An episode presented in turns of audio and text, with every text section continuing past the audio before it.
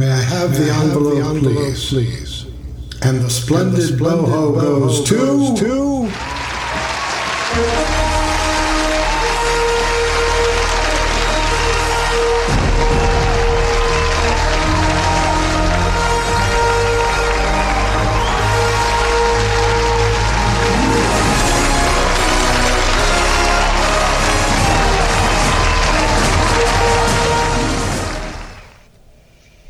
Well, they said it couldn't be done. And yet, here we are, the splendid Bohemians, one more time, presenting you with the finest fare in cultural entertainment. Today, we're going to discuss the uh, origins. Splendid boho. Well, the splendid boho is a is is is now an iconic figure in film lore as we present an award to a character actor or in this case, more than one character actor who enhanced the meaning and the definition of a film by the very presence they conducted within that particular project. And we are going to the Bronx today. We're going to the Bronx, New York. Hello, I'm Burt Lancaster, back visiting my old hometown, New York City. This is the neighborhood of 187th Street and Arthur Avenue in the Bronx, not far from where I was born. It hasn't changed much. It's still a busy, crowded place of many racial strains, neither rich nor poor. New York is just a huge collection of neighborhoods. People working, worshiping, enjoying their hard-won leisure, or trying to. Recognize that fellow? His name is Marty. Never heard of him, hmm? Well, you will. We're going to meet with Paddy Chayefsky. We're going to meet with Ernie Borgnine. We're going to meet with the late, great Frank Sutton and the late, great Joe Mantell. What do you think of that, Bill? And what do you want to do tonight, Richie? it's not a far cry from exactly how we used to conduct ourselves when we were roommates in uh, around 75. What do you want to do tonight, Bill? What do you What do you want to you want to get? Let's go to the dance hall. Let's let's pick up a couple of broads.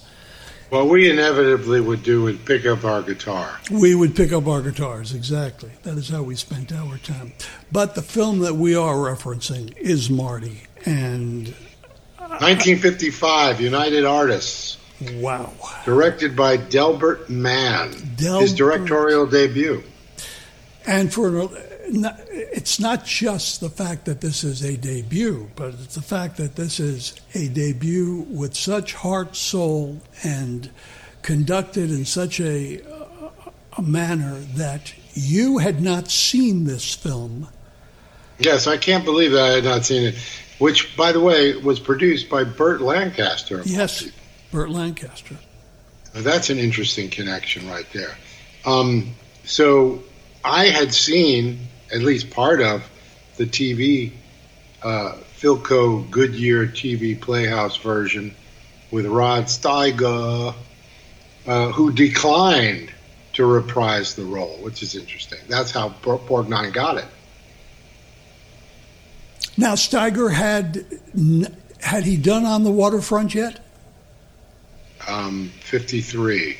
Not sure. No, he had not done on the waterfront yet. Okay. So Steiger was up and coming, but certainly did not feel compelled to enter film uh, as, uh, as as as as a lead.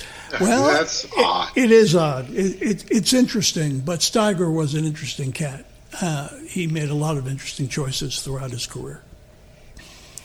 Uh, the pawnbroker not being the least of them after being told. Great, great, great role. It's a great, great role, but but one that very few felt that he could pull off. But he, he was definitely a fine actor. Borgnine, uh, he was kind of an unknown factor at that particular point. He oh yeah, and you know I don't think he ever. I can't recall a, a lead that he ever played after that either. Well, we we he except co- for McHale's Navy.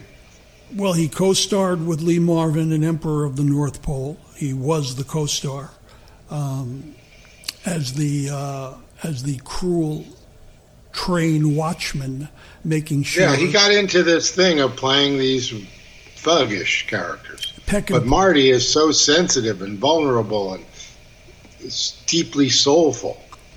yeah, you know, completely the opposite of Peckinpah's vision of him in The Wild Bunch, or uh, the uh, character up, up against Spencer Tracy in Bad Day at Black Rock.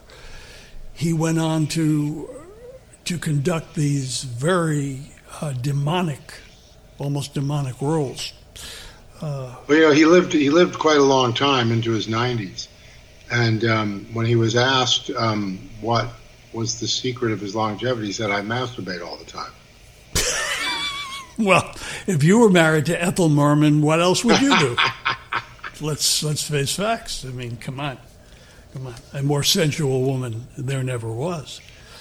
But uh, what But, makes yeah, but going back to the film, uh, Nancy Marchand from Sopranos um, was originally slated to play Clara, but Gene Kelly, Betsy Blair's husband, uh, sort of lobbied for her, and um, so it's interesting how all the um, the actors got switched around for this film. But as you say, it uh, it won Best Film, Best Actor, Best Director, and Best Screenplay.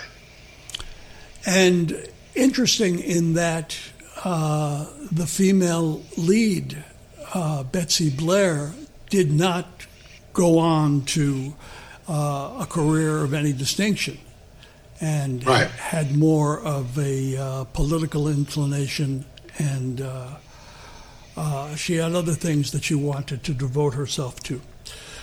But the thing that s- makes this film even more complete, and I don't think could exist as a masterpiece as it is, uh, has to do with two gentlemen who we know from basically from television. One is Frank Sutton, who portrayed Ralph, a friend of Marty's in the film, who's always attempting to set him up with women. Um, and of course, you know Frank Sutton as uh, Sergeant Carter from Gomer Pyle. Sergeant Carter. Sergeant Carter. All right, I'll give you guys exactly 15 minutes. What's this? Come on, who left their shoe out in the middle of the deck? Could be mine, Sergeant. What size is it? What size is it? Pyle, when?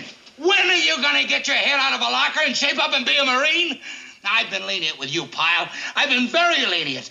But I'm only human. I'm not made out of steel.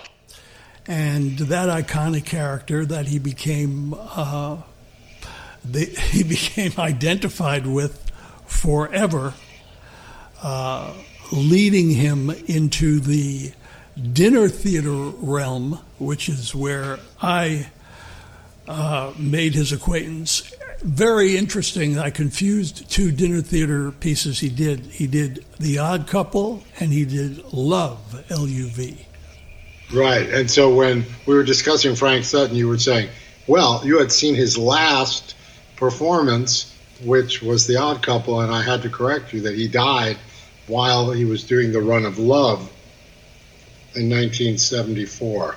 Yes, he died June 28th, 1974, at the age In Shreveport, Louisiana. at the age of 50. At the age of 50. Too young. And The um, Beverly Barn Dinner Theater. the Beverly Barn Dinner Theater, correct. Um, he, of course, uh, made the TV rounds, as so many actors of that nature did during that period of time. Um, the Fugitive, The Goldbergs, Gunsmoke, The Corruptors, Twilight Zone, of course, and The Untouchables, to name a few.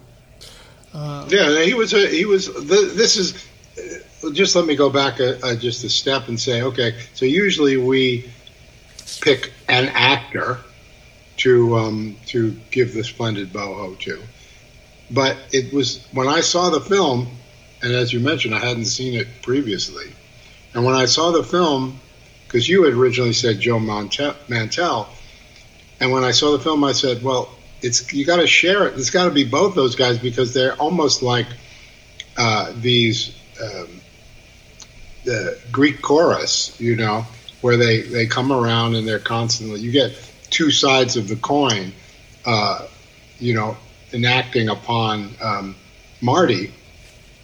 And Frank Sutton gives a remarkable performance. He reminded me of Benicio del Toro, you know, where he kind of slurs all his words and he's got this leering, uh, perverse look on his face all the time. It's really quite uh, risky and and strong performance.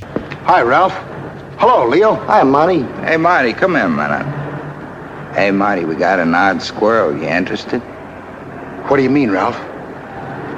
Hey, Louise, I want you to meet Marty Piletti. Marty, that's Louise Kelly in the back there. Hiya. What are we gonna do? Just sit around here all night? Listen, Marty. These two squirrels are nurses. Money in the bank, man. All going over Leo's house later because there's nobody there. These are the girls I told you about. Want to get in the car?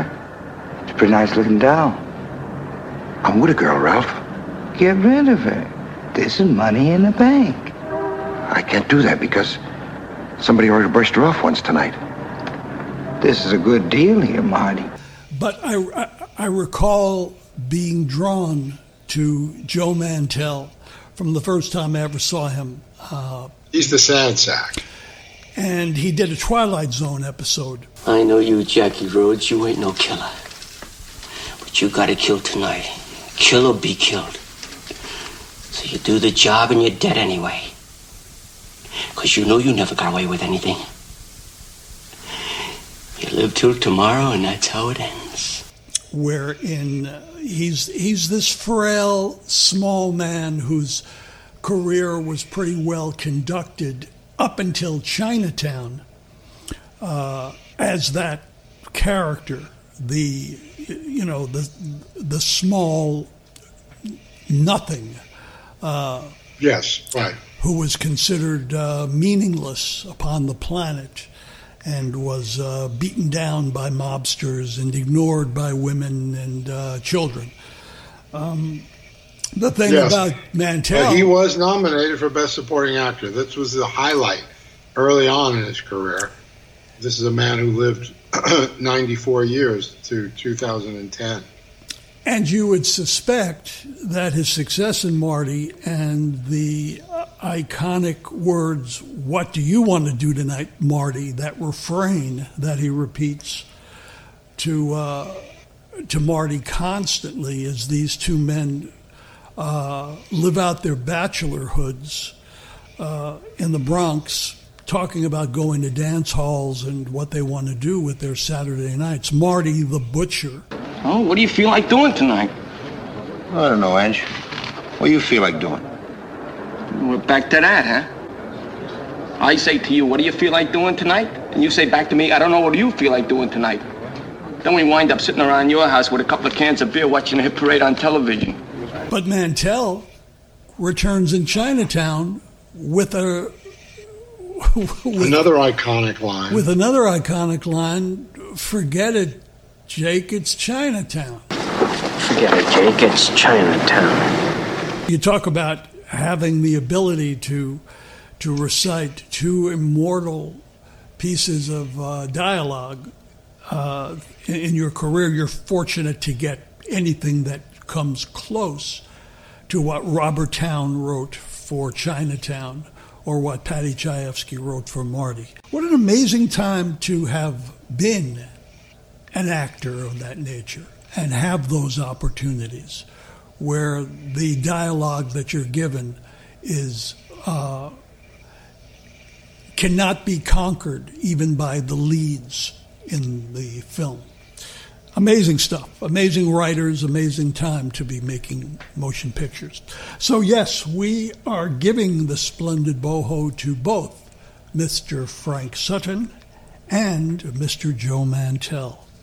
The first time we are doing this as a uh, as a doubleheader. So there you have it. Frank Sutton and Joe Mantell. The motion picture is Marty. If you have never seen Marty from 1955, uh, put together the four bucks and uh, it's available for rental. And quite often, if you are a subscriber to Turner Classic Movies, it is a regular feature film on Turner Classic Movies. Ladies and gentlemen of the jury, we hope this, this selection has met with a positive verdict and that Marty will be a motion picture that you will uh, that you will be able to enjoy, identify with if you are not familiar with it, and if you are familiar with it, watch it again. It's worth every single moment. Our thanks to uh, Mr. Frank Sutton, to Mr. Joe Mantell. And of course, Mr. Paddy Chayefsky, the great, great, great screenwriter, Delbert Mann, the great director, and Ernest Borgnine, who lives on in my memory as one of the great great actors of all time. A lifetime of work and a uh, wonderful marriage to Ethel Merman, during which Bill informed us his greatest pleasure was masturbation. Thank you, Bill. Thank you so very much. And so the Splendid Bohemians bid you farewell for another episode of And the Splendid Boho Goes to.